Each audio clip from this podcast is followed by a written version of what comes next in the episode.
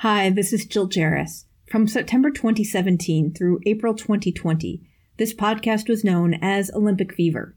We've since changed its name to keep the flame alive, but we're committed to keeping our back catalog available to you. So please keep the name change and this disclaimer in mind as you listen to it. Olympic is a trademark of the United States Olympic and Paralympic Committee, or USOPC. Any use of Olympic in the Olympic Fever podcast is strictly for informational and commentary purposes. The Olympic Fever podcast is not an official podcast of the USOPC. The Olympic Fever podcast is not a sponsor of the USOPC, nor is Olympic Fever associated with or endorsed by the USOPC in any way. The content of Olympic Fever podcast does not reflect the opinions, standards, views, or policies of the USOPC, and the USOPC in no way warrants that content featured in Olympic Fever is accurate. Thanks for listening, and now on to the show. Like I say, some days it's not quite real yet, but other days you get an email through, it's like, yes, it is. I'm going to the Olympics. Mesdames et messieurs, the greatest festival of our contemporary society, the Olympic Games, is about to begin. This is going to be close. Oh! You can do it! You can do it! Brilliant, brilliant, brilliant. But that is an Olympic championship. Ready. Hello, and welcome to another episode of Olympic Fever, the podcast for Olympics fans. I am your host, Jill Jaracz, joined as always by my lovely co host, Alison Brown. Allison, hello, how are you today? I am especially proud of my last name today. Yes, you found a cousin. I found a, a long lost cousin that I adore. Yes, we are so excited. We are talking archery today with Hannah Brown. Hannah was recently named the chair of judges for the Tokyo 2020 archery tournament, and we talked with her about what archery officials do. Take a listen. Hannah, thank you so much for joining us. First off, tell us how an archery tournament at the Olympics is organized, how many judges you need, and what each judge is responsible for. Okay, so I have a team. There's myself as the chair of judges. Um, I have a deputy chair of judges who is my right hand assistant. I've got a director of shooting who controls all the timing and all the shooting on the field of play. And then I've got a team of about 12 judges who either run the line, which is the end of the shooting area where the athletes are and where they shoot from, or they're at the target where they're responsible for the tournament uh, shoot, no, not responsible for scoring the arrows and ultimately the results of the matches. How many archers are shooting at the same time? So in qualification, we divide them up into the women's recurve and the men's recurve, so that we've got the two groups shooting, and there's 64 of each category shooting. So we'd have 64 on the field for the qualification or the ranking round, the qualification round. And then when we have the matches, they're done one at a time. So individuals, we have two athletes on the field of play, so one versus the other. Um, if it's a team round, we will have three in each team, so we'd have six athletes out there. And if we have the mixed team, which is new for the Tokyo 2020 Olympics, we have two from each team, one male, one female from, from each team. Because when you first said that you had 12 members of your team, I was like, oh, that seems like a lot. But then if you say there are 24 athletes on the field at the same time, 12 doesn't seem like much to keep track Yeah, of no, we got- Well, we've got we have the, for the qualification ranking round, we have 64 athletes on the field, and we have 32 targets. So the judges are split up into teams to to monitor a number of targets each, and then during the matches, I'll have one judge on the line, um, making sure that the athletes complete compete within the relevant time limits, and then I'll have a judge at the target end responsible for all the scoring. And because of the intensity of it, we rotate the judges so that they do a match on, a match off, and then uh, can come back on fully concentrating. How long does a match usually last? Well, what we do is we shoot we shoot in sets, so each set can be up to five ends, and they've got they work on about a minute and a minute for each athlete to shoot their three arrows. So we're usually looking at about 12 to 15 minutes a match. Okay. So when a judge is looking at the line, what are they looking for? So the judges on the line, running the line, they're they're making sure that the, the athletes shoot within the time scale. They don't shoot out of time, that they shoot at their correct time. that they're in the right place at the right time, that they approach the line at the right time, and just they're responsible for, for making sure that all of the timing elements are correct. Uh, when we've got a team team round, that judge also has the responsibility of making sure that the athletes don't cross the what we call the one meter line too early. Um, and if they do, they, they penalise the team with a yellow card and a time penalty. They make sure that when the athletes cross that line, um, all their arrows are in their quiver because they have to. That's that's part of the rules. All the arrows have to be in the quiver when they cross that line. So that judge is responsible for that. And again, if the if the athletes take the arrow out too early, they they give them a time penalty for that because that's the, the whole team round is timed, and the amount of time they've got to shoot their arrows is restricted. So it, was, it becomes a time penalty if they if they don't um, abide by the rules that are set down. So that one meter line is entering the area where the archer stands. It's not yeah, the so if you if, okay. If, if I explain the podium for you, what we've got is when you go onto the podium, you've got you've got it's divided into two halves. So one half for one athlete or a team, or one half and one half for the other. For the team round, as you look towards the target, you see a one meter line, and that's one meter behind the shooting line. Now the athletes stand on the shooting line to shoot, but that one meter line is where the rest of the team have to wait while their teammate is on the line and is shooting. Um, and that's where the judge is watching the crossings and the crossing with the feet, crossing with the arrows to make sure that they're, they're crossing at the right time and they're not crossing too early. Okay, and then so as that's... you look down the field, we've got what we call our three metre line. So there's a three metre line where if athletes drop an arrow or an arrow comes out of the bow, if it lands within that area, it's classed as not being shot. Anything beyond that is a shot arrow and it will be scored. Okay, so like And if I attempted to shoot an arrow, it would just fall on the ground and they wouldn't count it. Yeah, if it's within that three metre line, yeah, it doesn't count. So if it's fallen out of the bow or if something happens and it, and it drops, as long as it's within that three metre line, it's not classed as being shot. And uh, they get to, to carry on shooting. Do over, do over. Do you have many at the upper levels where you you get to do those do overs? Occasionally, occasionally we do, but not not so often. Sometimes something happens and they just drop the arrow down and start again.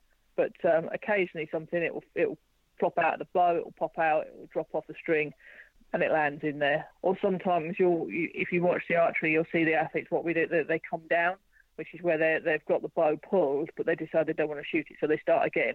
And sometimes as they come down, the arrow can fall off.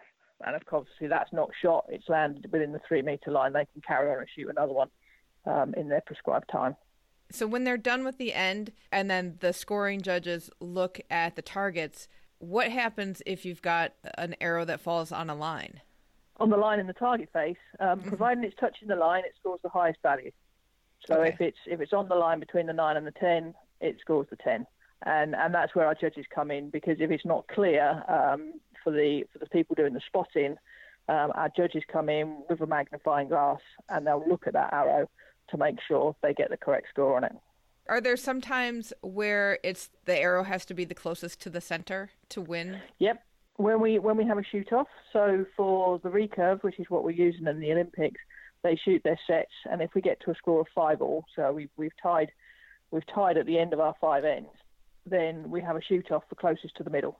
So they shoot one arrow each, and they shoot closest to the middle. If someone shoots a ten, someone shoots a nine, that's nice and easy because the ten will win because it's the highest score. If they're both in the 10, then we look at who's closest to the. There's a very tiny cross in the middle of the target face, and we look at who's closest to that. Sometimes it's easy to tell. Other times we have to measure it. But um, but that's the job of the the target judge when uh, we go to shoot off.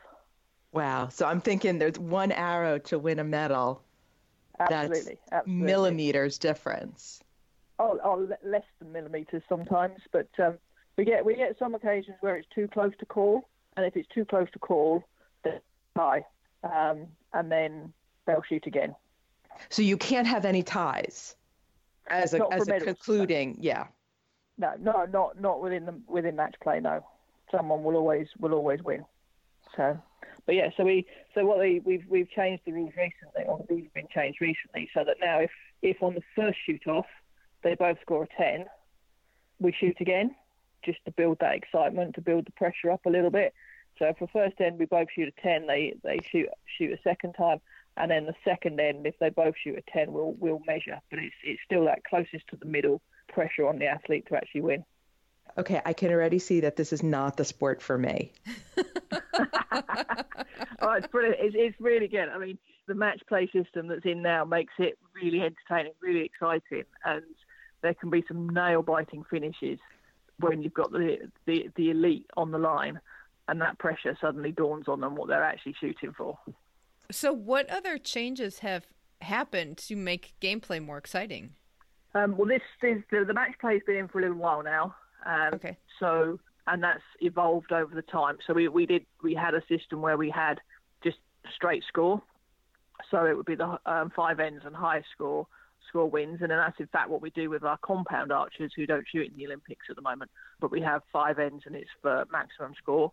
And then they changed to the set system, and that allows athletes to come back if they if they have a if they have a bad shot or a bad end.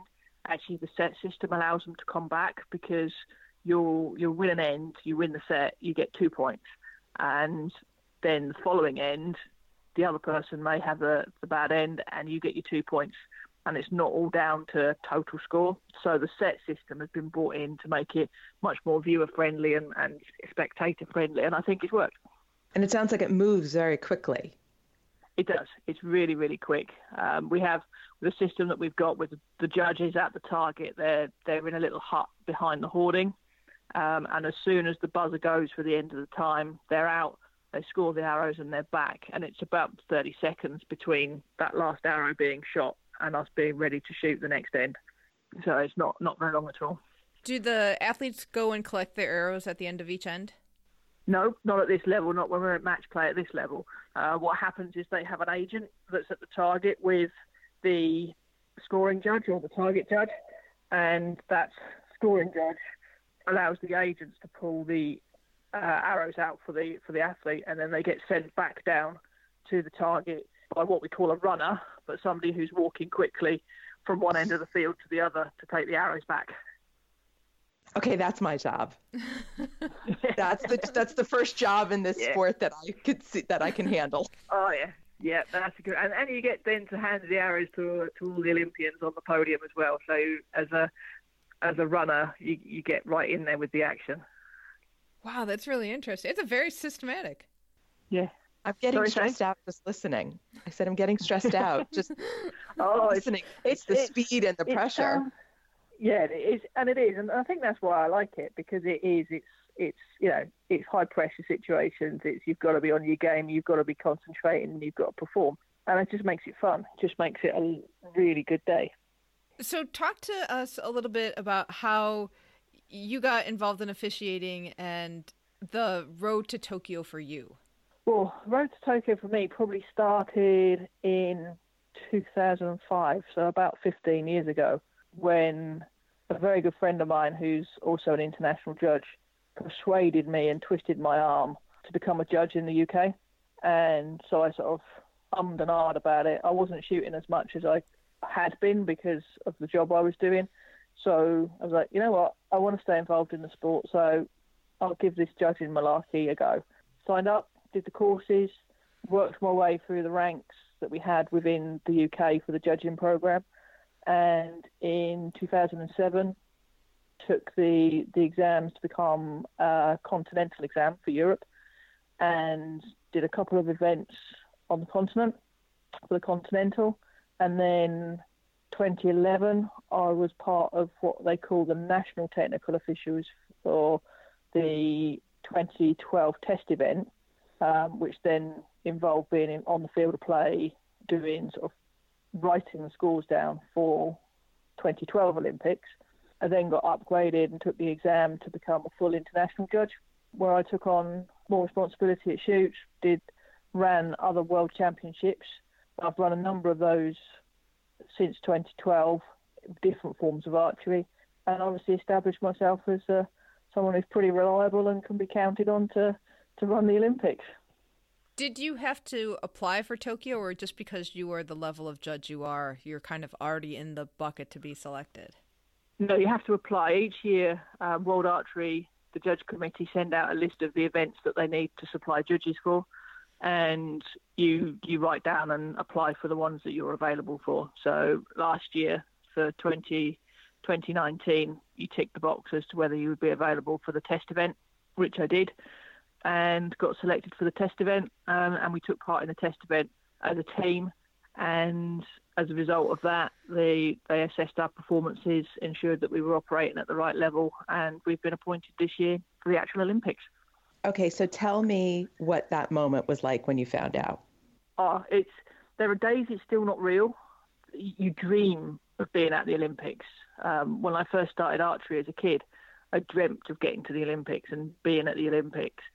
Shooting wise, that never materialised and, and probably won't. But I've done it this way, and I'm going to the Olympics, and it's it's just absolutely amazing. It's like the Olympics is the Olympics, isn't it? it, it it's the sporting event. I've I've been chair of judges at other world championships, and that's been absolutely amazing because that's my my sort of expertise in the in the field. I'm running these events. I'm I'm enjoying it.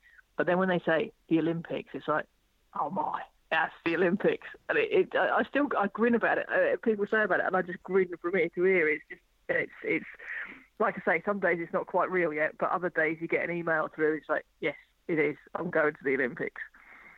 Who was the first person you called? Who was the first one I called? I think it was my mum. I think my mum was the first person I told, and then my sister, because they, they've been right behind me ever since ever since I started archery. My whole family have sort of supported my archery, so it was a case of you know they've got to know about this, so so they did. Are you ever just riding on the bus and you want to lean over and be like, "I'm going to be officiating at the Olympics"?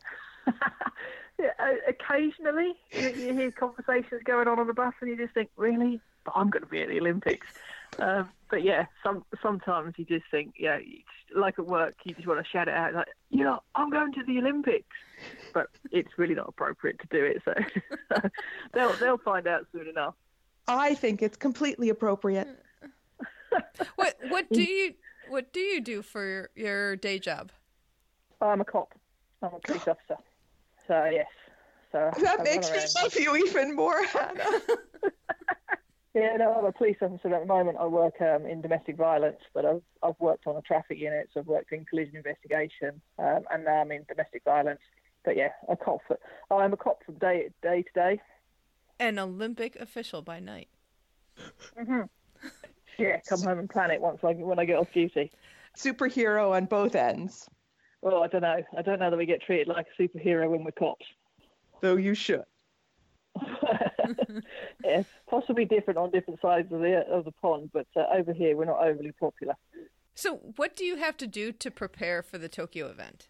So, to prepare for that, I'm lucky because we did the test event in July last year. So, I've been to the venue. I've seen how the venue's set up. I've seen um, and met the, the staff on the venue and the, the local organising committee.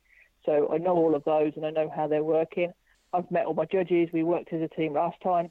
So all I have to do this time really is to to take my notes and my preparation from there and, and tweak it slightly. So that'll be in terms of who's on duty at what time, what judges I use for which part of the event, what duties each of those judges are going to have and make sure that I've got my judges in the right place at the right time, that they're fed, they're watered and refreshed, and in a position that they can they can concentrate and perform. And that's that's my job really is to run that team and to make sure that works. Is the official language English for the judging team? Yes, yes it is. So that makes it like easy for me. Very but I, ass- Not, but I assume you have judges from non-English speaking countries. We do, we do. I've got, um, as I said, there's a team of about 12 12 judges, and they're from all over the world. So I've got judges of varying different languages um, who have, throughout their career as an international judge, developed their language skills as well because that's that's what they're used to. That's what all the events are running is English. So communication is quite straightforward. We we talk in English. We talk about in archery terms. We talk about what's going to happen. And yeah, it's it's straightforward. Everybody knows what they're talking about because I've got a team of really experienced, really competent judges who are used to that kind of environment, so they're used to the language that we use. And yeah, it makes makes my life easier. So the test event was like a dress rehearsal for everybody. How did you prepare for the test event? Because you didn't know you were Did you know that that was if you did well there, the Olympics would be coming? Yes, everybody Okay. knew that. Okay. Everybody knew that. So it was, it was, in some ways, that was that put more pressure on because you knew that you know the Olympics was riding on this, and and there were days you could feel that tension in the judges' room, and it, and, and I'll take it as part of my job as the chair and as the, the, the leader of the team to actually try and bring people back down and relax them because I need them to be focused on the task, not on the future.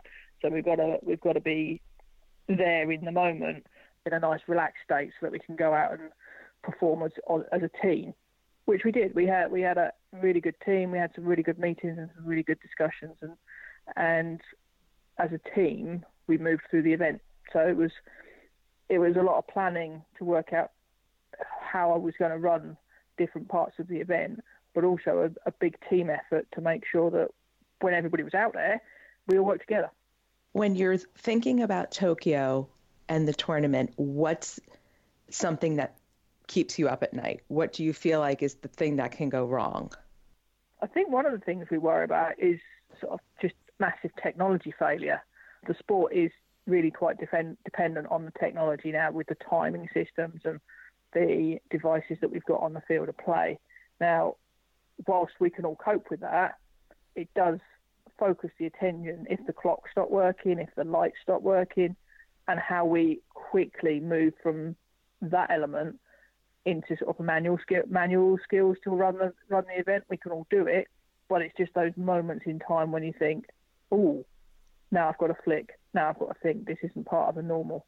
So I think, yeah, the technology is it's absolutely sound and it and it works 99.9% of the time. But you know that at some point, if it goes, it's going to go, um, and it's going to go at the worst possible moment because that's life.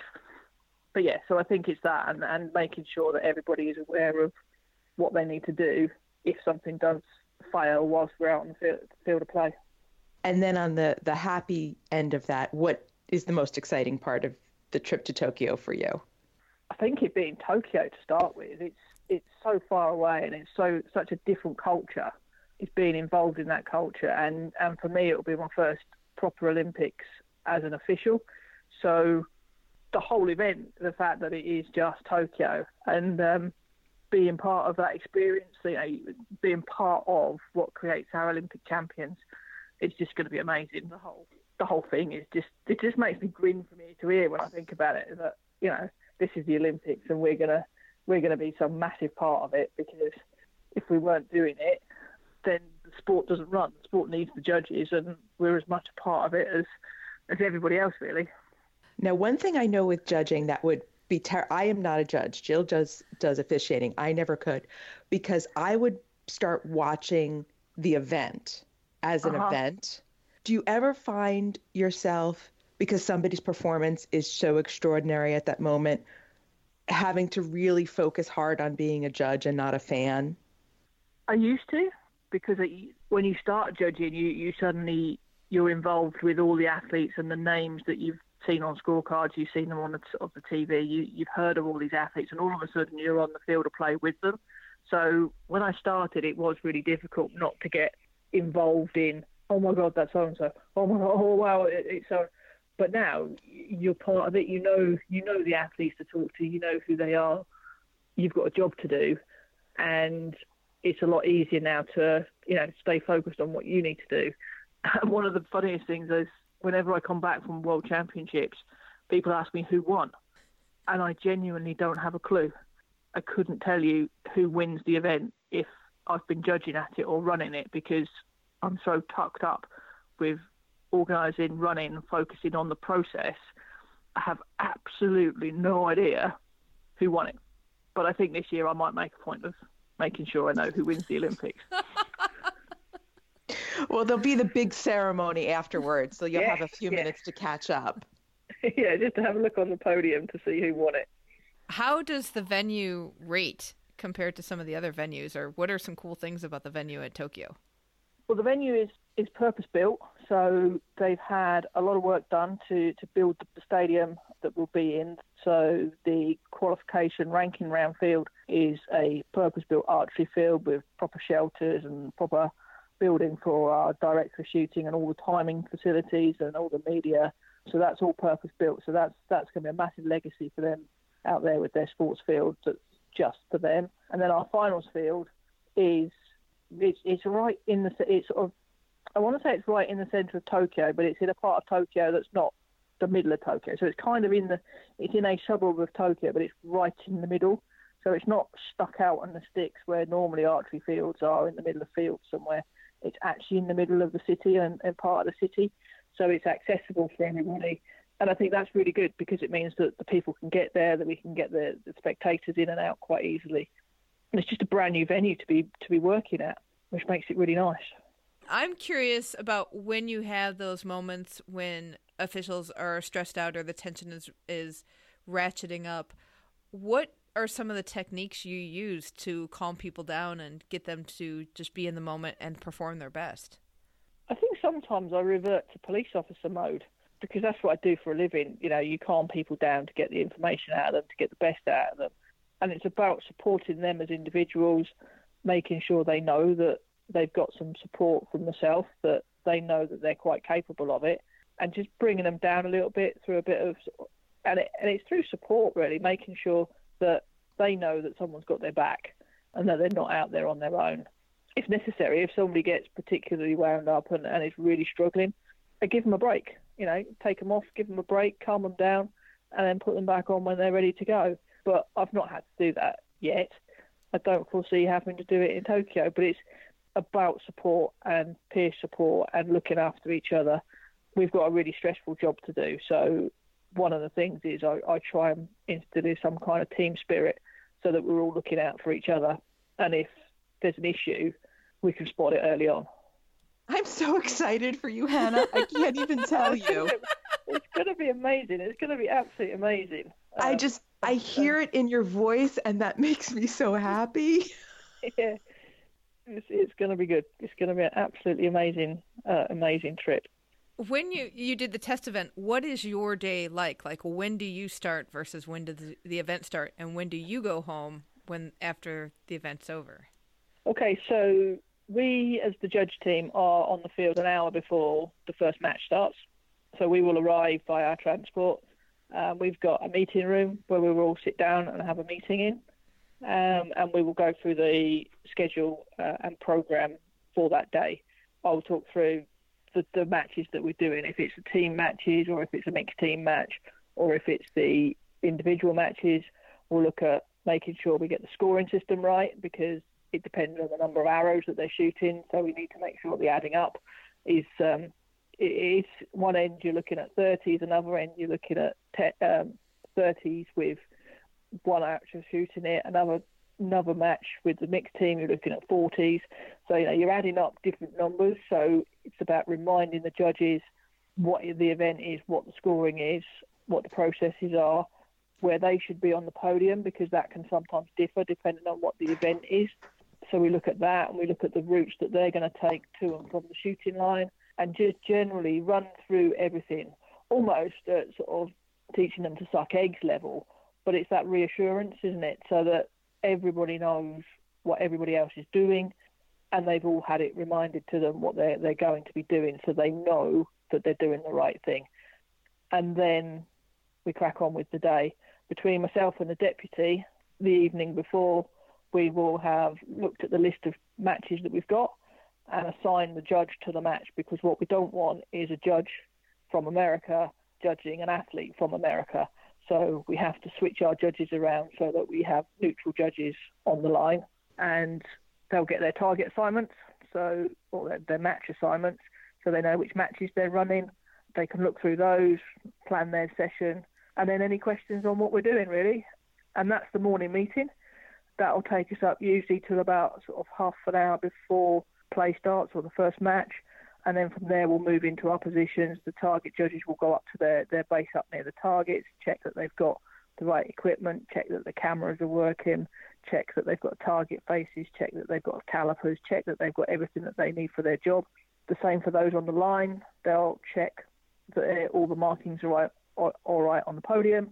My director of shooting will go and check all of his um, equipment to make sure all the sounds right, all the clocks are right, and myself and the deputy and the um, technical delegate or event director from World Archery will generally check the field to make sure that the field of play is clear, that there's nothing on the field of play that we don't want there up until about 15 minutes before, and then we're all in position and ready to go because that's when the um, the big media starts and uh, the big screen starts rolling and uh, countdown to the session begins. So that's that's first off. End of the day, everyone comes back, quick debrief because everybody's absolutely shattered. So we have a nice quick debrief, pat on the back, sort out anything else that we need to catch up on, and um, go and eat because it's hungry work. So you mentioned the media. So obviously the Olympics, there's going to be a lot more media that you have, even probably yeah. at an archery world championships. Yeah. How, how and and a much bigger crowd. So how does that affect what you do? Media, not so much.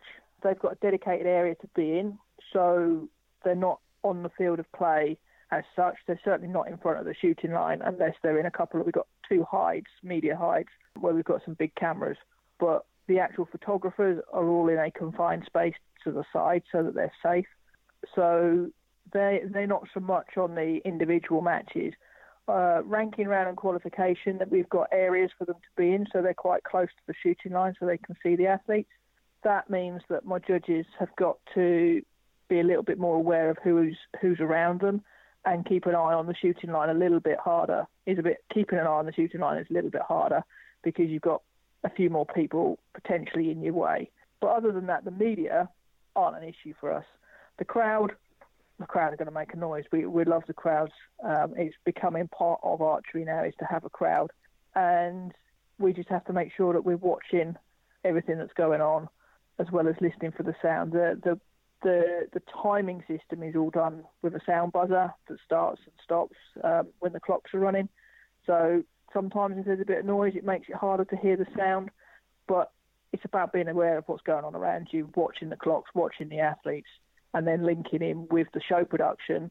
If the music's too t- too loud, if the DOS can't hear it, if the judge can't hear it, or if the athletes can't hear it, because the athletes have to hear the sound. So it's about that communication and that teamwork, just to make sure that everybody knows what's going on. And then during the day, are you running around a lot, or do you have like a position that you watch a match from? And no, I, the, the less running around I do, the better. Um, if people see me running around, they'll they'll know that there's something up. But I will generally spend my my my tournament down by the call room where the athletes come before they go to the field play for their match, and I'll be lurking between that call room and the side of the the field of play because should there be a problem, everyone needs to know where to find me, and that's where I'll be. That's where the event director will be. And if there's uh, what we call an appeal over a decision or a result, the coaches need to know where to find me to, to lodge that appeal. So that's where I will be. that's where I'll be sort of lurking for the for the duration. So I'll have prime viewing spot of the, the field. We'll see everything that goes on, but also be able to maintain an overview of the event and sort of dive anywhere if I need to. What sort of things can athletes appeal? So they can appeal the result. Um, they can appeal a, a, basically any judge's decision. So if other than the, the value of an arrow, they can't judge um, appeal that, and they can't appeal a yellow card decision, but they could appeal anything else. So, for example, they could appeal that their opponent shot out of time, or they could appeal the sanction that happened if if, for example, a team shot out of time and the judges made a decision in relation to the scores of those arrows and those arrow values, they can appeal those arrow values and that, that decision. They could appeal if they believe that somebody is wearing the wrong clothing. They could appeal if they believe someone was stood in the wrong place. Mostly it's about the result of a match or the scoring following an incident that's happened that they will appeal. So then if that comes through, we have our jury um, who will decide on the outcome of that appeal as to which way the, the result goes. What's a yellow card? So the yellow card, that was that time penalty that we talked about when um, crossing the line too early or with the quiver uh, arrow out of the quiver. So if the team, if the athlete crosses the line before their their teammate has come back, the judge raises the yellow card and calls the the team name, at which point the athlete that's gone to the line has to come back over the one metre line and start all over again. So they get that time penalty. And the reason they can't appeal that is because we can't go back. We can't go back and do it again. There's no way of, of correcting or changing uh, that decision. So that, that decision stands. How long does somebody have to appeal? Do they have to do it right away? So they have to tell us that they're going to appeal within five minutes of the end of the match, and that time is noted up at the targets when the when the score is confirmed. So they've got five minutes from that point to tell us that they're going to appeal, and then they've got a further ten minutes to actually write and lodge the appeal to to me, and then from that point on, I'll inform the relevant parties, and the decisions will get made by the jury as to what the outcome will be. How long does the jury process usually take? Oh, that can vary. That Okay. that can vary. Um, it really depends on what the issue is. I've had jury decisions take a matter of minutes. Um, I've had jury decisions take up to sort of an hour while they debate and talk to everybody involved. So it really depends on what the issue is that's been that's been appealed um, and how many people there are to talk to about it and what information they need to discuss. So when we are watching Tokyo on television, we do not want to see you. Because if we see No. you, that means something's going wrong. That's exactly right. I shall be lurking in the background and hopefully stay there. Because we'll want to see you now because you're now our friend. But we Yeah. don't want to see you because that means something's going wrong. Yeah, well, I, you, you, you may well see us lurking in the background somewhere, but hopefully I won't be on the field of play because if I get that far and I'm on camera, then it's, it's all gone a bit wrong. But but no, I, you'll see us on the pictures lurking in the background, so I, I shall be there. Is there anything else that TV viewers should look for in an archery match that's really interesting? I think what gets I think what gets quite exciting is when the athletes take their time.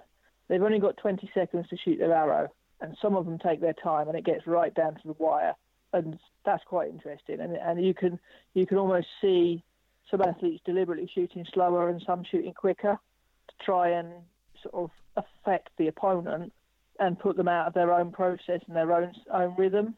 That's quite interesting but also from a judging point of view, I mean, we don't you don't see it on the TV quite so much, but look at what the target judge is doing because nobody ever sees that, and the target judge is actually really busy looking at the arrows, scoring the arrows, checking that the arrow values are right.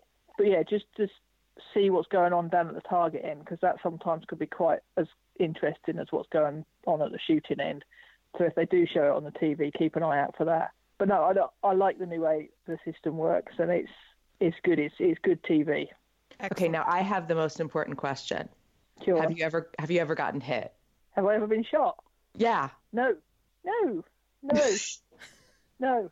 We've been up by the targets when they've missed the target and they've hit the backboard, but because the target judges are, are to the side, that doesn't it doesn't hit you.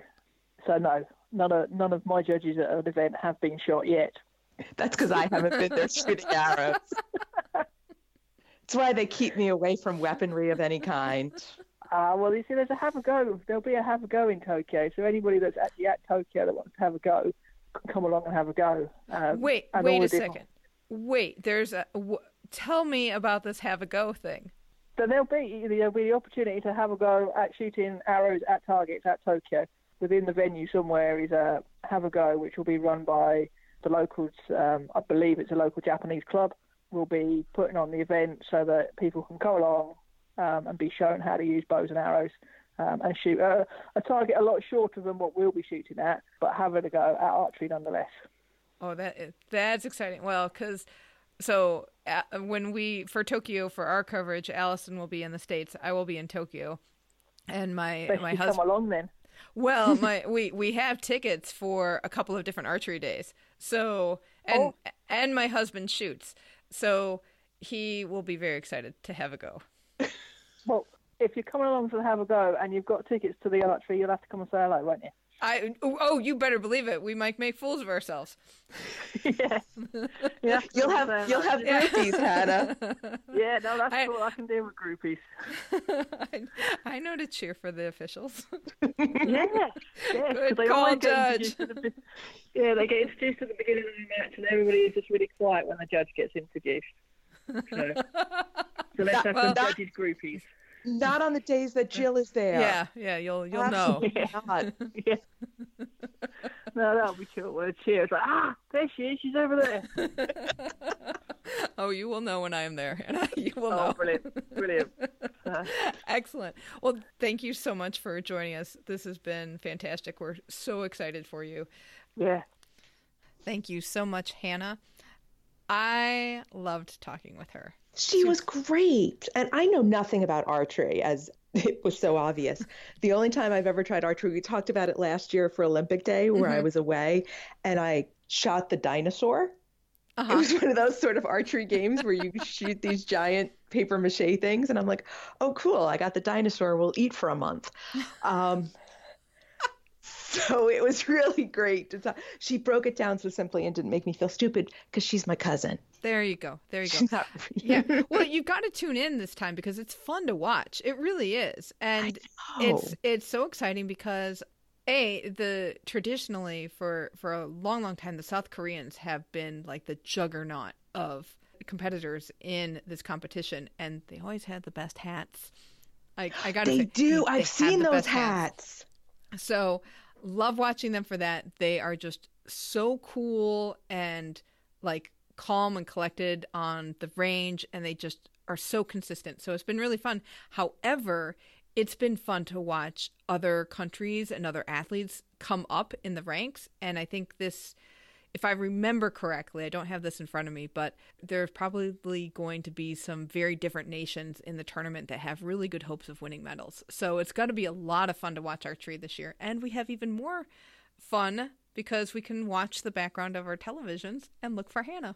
It'll be like a Where's Waldo of the archery competition. So if you spot Hannah when you're watching archery, you got to tweet about it. Saw Hannah Right, come right. out. Oh no, there's a disaster on the archery range. Well, I know what you're going to do first. You're going to wave to the TV. I am. I do it every time. So this week is two years since Pyeongchang and 2 mm-hmm. years to Beijing. And now that you say that, that whole opening ceremony of Pyeongchang, I was waving at Lauren Gibbs. I was waving, and I know when we're watching Tokyo, I'm going to be waving. And whatever event you're at, mm-hmm. That I know if I'm watching it live, I'll be waving at the TV looking for you in the stands. And and if people tell me they're going to certain events, I'll be mm-hmm. looking for them in the stands. And so everybody know I am waving at you wherever you are. We'll wave back. We'll start TV. waving Yes, back. Wave back. Just figure I'm there. Alrighty. Uh, I wanted to let you know I have been on Pin Collector this week again. Pincollector.com, the home for pin collectors, where you can buy, sell, and trade pins and manage your pin collection. And I know there's a lot of Olympic pin collectors out there, so um, I've been having a lot of fun playing with my collection this week and uh, got some stuff displayed at home. Putting more pins on the site. It's a lot of fun. So it's also fun to see what other people have. And if you're on the site, let me know. It's at pincollector.com. So you know what it's time for? It's time for our Team Olympic Fever update. Tofu. Oh my gosh, it's been a busy week for Team Olympic Fever. First off, Nike staged a huge runway show in New York City on February 4th to unveil the Team USA uniforms. And they're all made from 100% recycled materials this year, which is inter- plays into the Tokyo sustainable philosophy for And these Camp games. would be proud of them. Exactly. But who was one of our models for the show? DeAnna Price. That was She so looked- exciting. She looked beautiful. Oh, oh, she is she is so beautiful and so photogenic and she's so happy she had like if you go to her Insta page, she was having such a blast at the show and it was it was really fun. I'm really glad she got that opportunity. What did you think of the uniforms? I think they look fine. They they look kind of generic in a sense. They're red, they're white, they're blue. They say USA on them. I had the same exact reaction. Just, okay, I'm not going to remember these five minutes from now. Right. Right. But you know whose uniforms I am going to remember five minutes from now? Whose? Greece. Oh yeah, let's let's dive. I mean, we've got more Team Olympic Fever update, but like we well, wait, no. Let's get the Okay. Team Olympic Fever update. Yeah, yeah, you're right, We you're right. got we got stuff to talk about uniform wise. So many uniforms have come out, and we've got thoughts. So. Team Schuster is competing in the USA Curling National Championships, and as of Tuesday night, they were six and zero. Going, yeah, I know they're really kicking some tournament play there. Uh, Very excited for our Team Olympic Fever member John Schuster and his team. So hopefully they will be able to do a clean sweep. Oh, really? Yep, I'm just jealous that I didn't come up with that. This weekend is the International Skating Union World Single Distances Speed Skating Championships, and that will be in Utah at the Utah Olympic Oval on the 13th through the 16th. And our Team Olympic Fever member, Erin Jackson, should be competing there. So Excellent. Very excited for her. Hope she has a good meet. Also competing starting this weekend is Clare Egan. She will be at the Biathlon World Champs, which take place February 13th through the 23rd in Antholz Anterselva, which is in the Italian Alps. It's really beautiful there. Some news from Laura Wilkinson, our Team Olympic Fever diver. She competed for the first time since 2017. And we know we said a few weeks ago that she was at a competition. She was at like national indoors, but she ended up needing to withdraw from that. And so this past week, she competed at the 2020 Orlando All Star Invitational and she won first place for the platform diving, the senior women. So, congratulations. She said, and, and you can see on her Instagram, she had a whole bunch of uh, videos of her dives. And she said, they're not great, but I got to compete again. I'm so happy about that. It was a great time, and it's great to see her back on the platform. Absolutely. And I saw this press release. Laura is also going to be a guest mentor on a show called All Round Champion, which is going to air on BYU TV, which is, I think there's cable, but they do stream it at byutv.org. And according to the press release from uh, BYU TV, all Around Champion is featuring 10 of North America's most decorated young athletes who compete in the ultimate competition in sports like wakeboarding, gymnastics, and skateboarding. The catch is that they won't be competing in their own sport, they'll be competing in each other's. That'll be interesting. So eventually, huh. one athlete will be crowned the all round champion, and Laura Wilkinson is one of the guest mentors on the show. This just seems like a recipe for injury, though. I know. Well, you know, if you and I were competing, that's true. but it could it could be very interesting. So we'll have to tune into that. Let's move on to some Tokyo 2020 news. Okay, back to uniform talk. Team Greece came out with their uniforms. Yes. And I think it looks like if a nun went to Studio 54 in 1978. and I love every inch of that uniform. I know it was funny because it came across my news wires and I sent it to you because I said this cannot wait. and I needed to know immediately what you thought. And you just said back Studio 54. It's this fantastic pleated skirt with these amazing colors. It's going to look great when they're moving. Mm-hmm when they're doing the the march in, and I hope some of them twirl because I bet that skirt is just going to look amazing in a twirl. So yeah, this pleated skirt looks like it's about knee length or tea length or just below the knee or so. So it's going to be very flowy and it kind of looks like there's a mountain range. To me it looks like there's the mountains of Greece on the skirt but they're in like blues or it's a watercolor. It's mountains or it's a watercolor type pattern of the blues of Greece. And then there's a white jacket over it for the women, and the men have uh, blue suits.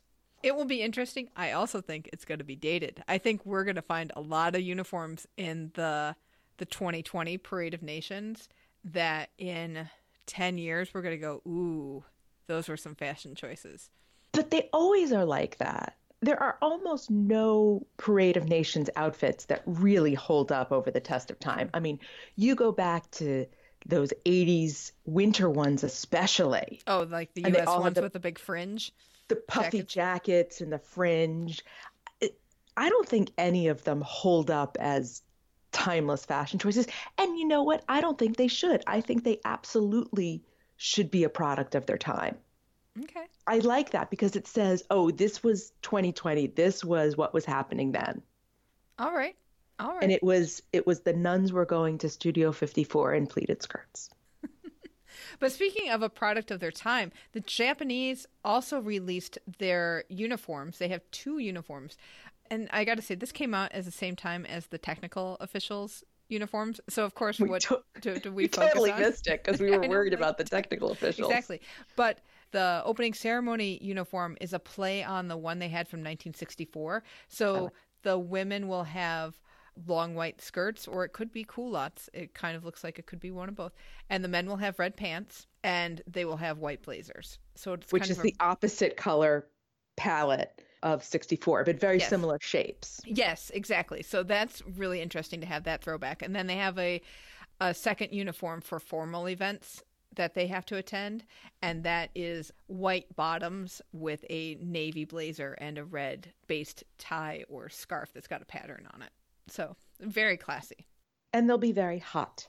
They might. They might. They also look lightweight. Everything looks like it's been lightweight. I am definitely a little concerned with all these opening ceremony outfits that all have blazers.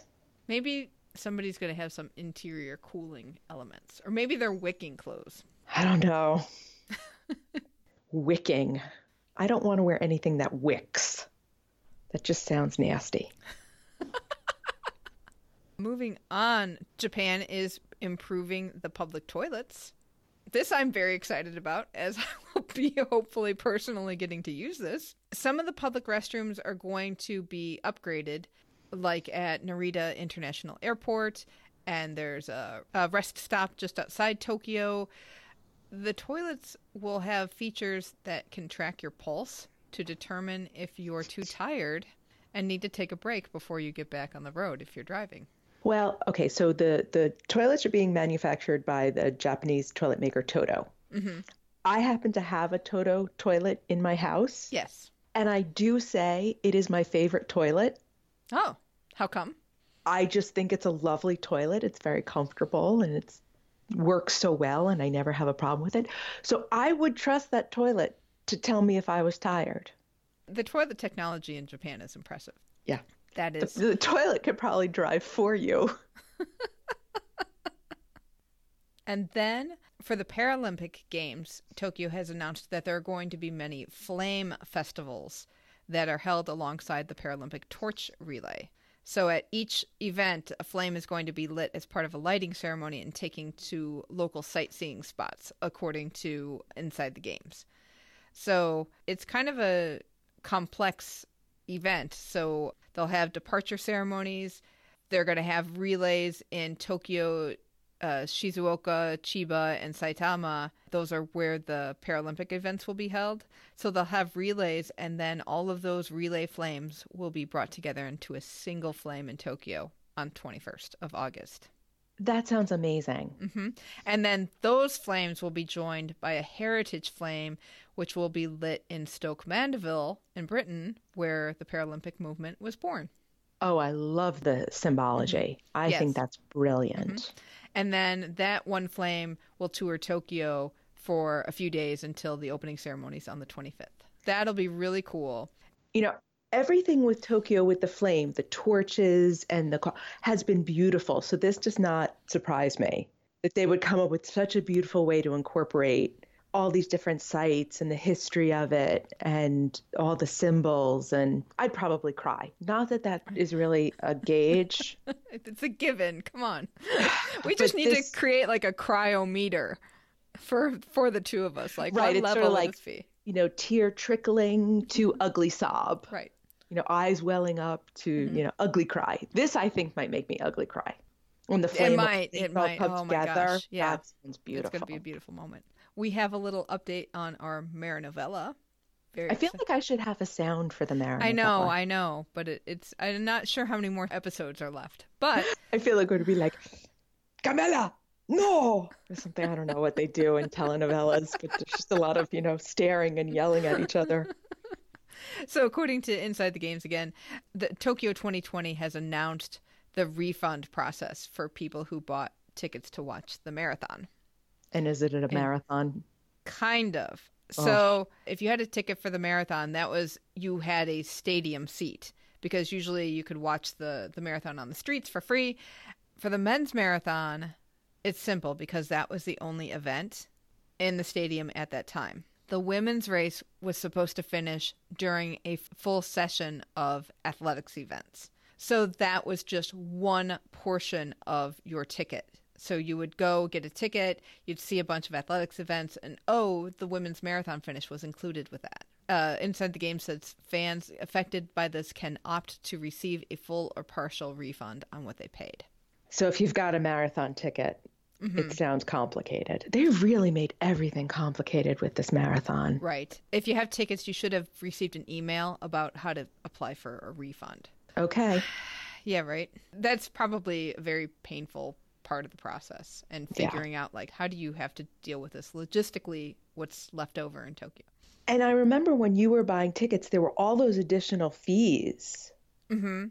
The shipping fee and the purchase fee. Are those getting refunded? Don't know. Because if that was the only ticket you bought, maybe. But if you bought several tickets for several events, well, you're still getting those. So does that incorporate all those other fees as well? I don't know. I would say it'd be interesting to see, but I doubt we'll know much about that. Actually, if you if you have tickets to the marathon, or if you had tickets to the Tokyo part of the marathon, and you're going through this process now, let us know what it's like. Yeah. And oh, let's wrap this up today with since we're in a novella. Oh, Paris. Paris. I love this story so much. And I know we're using Inside the Games a lot today, but uh, Michael Pavitt was writing for Inside the Games. Paris had an event called Global Sports Week, and speaking at it was Paris 2024 president Tony Estanguet. I, hopefully, I pronounced that name kind of close, but he was talking about how the best guarantee of waves for the surfing competition are going to be in Tahiti. So that's that's where they get the Tahiti. But the quotes in this article are fantastic. So this is a quote. As you know, we chose surfing, which will be completely validated by the IOC by December 2020. And our proposal for the venue, if confirmed, is Tahiti. It is a French wave and the most spectacular wave. It is also the guarantee that the competition will, will be able to organized. I'm guessing there was a B in there.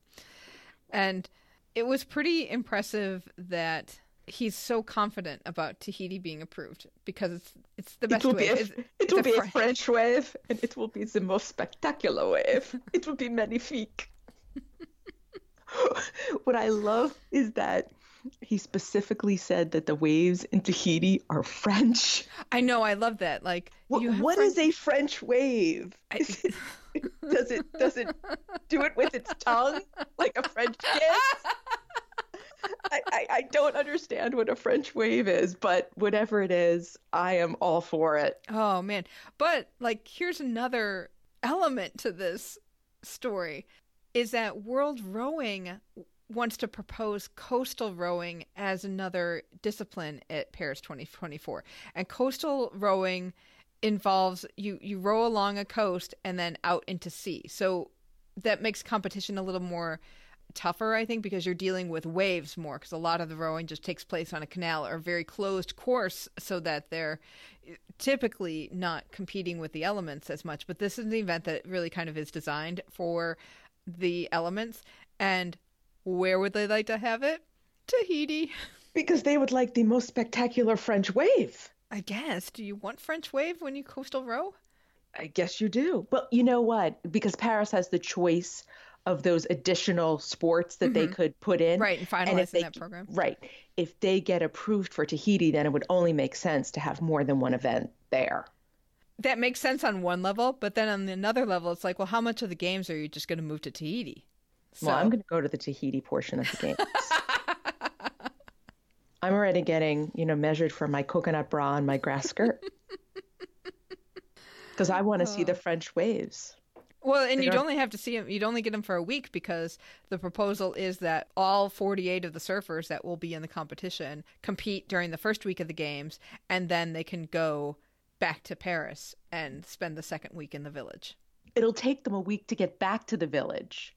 It's a 24 hour I know. flight. Well, and and depending on what the rest of their competitive schedule is like, like if they have to stay in that part of the world for more competitions, do they want to deal with that amount of jet lag? Well, it's all about the French waves. C'est la vie. Oh, French waves. You are spectacular. you are so beautiful. C'est bon. That'll be a fun story to keep an eye on. We'll see what happens. Au revoir, French waves. Oh. I don't know why the French wave sounds like Pepe Le Pew, but But they do before they, crash over you. It's a good time for us to say au revoir as well, and that will wrap up the show for this week. Email us at olymfever at gmail.com. Call our voicemail hotline at 530-70-FEVER or Olym Fever on Twitter and Insta and Olympic Fever podcast group on Facebook. Thank you so much for listening, and until next time, keep the flame alive. Is hungry work? Do, do, do, do, do, do.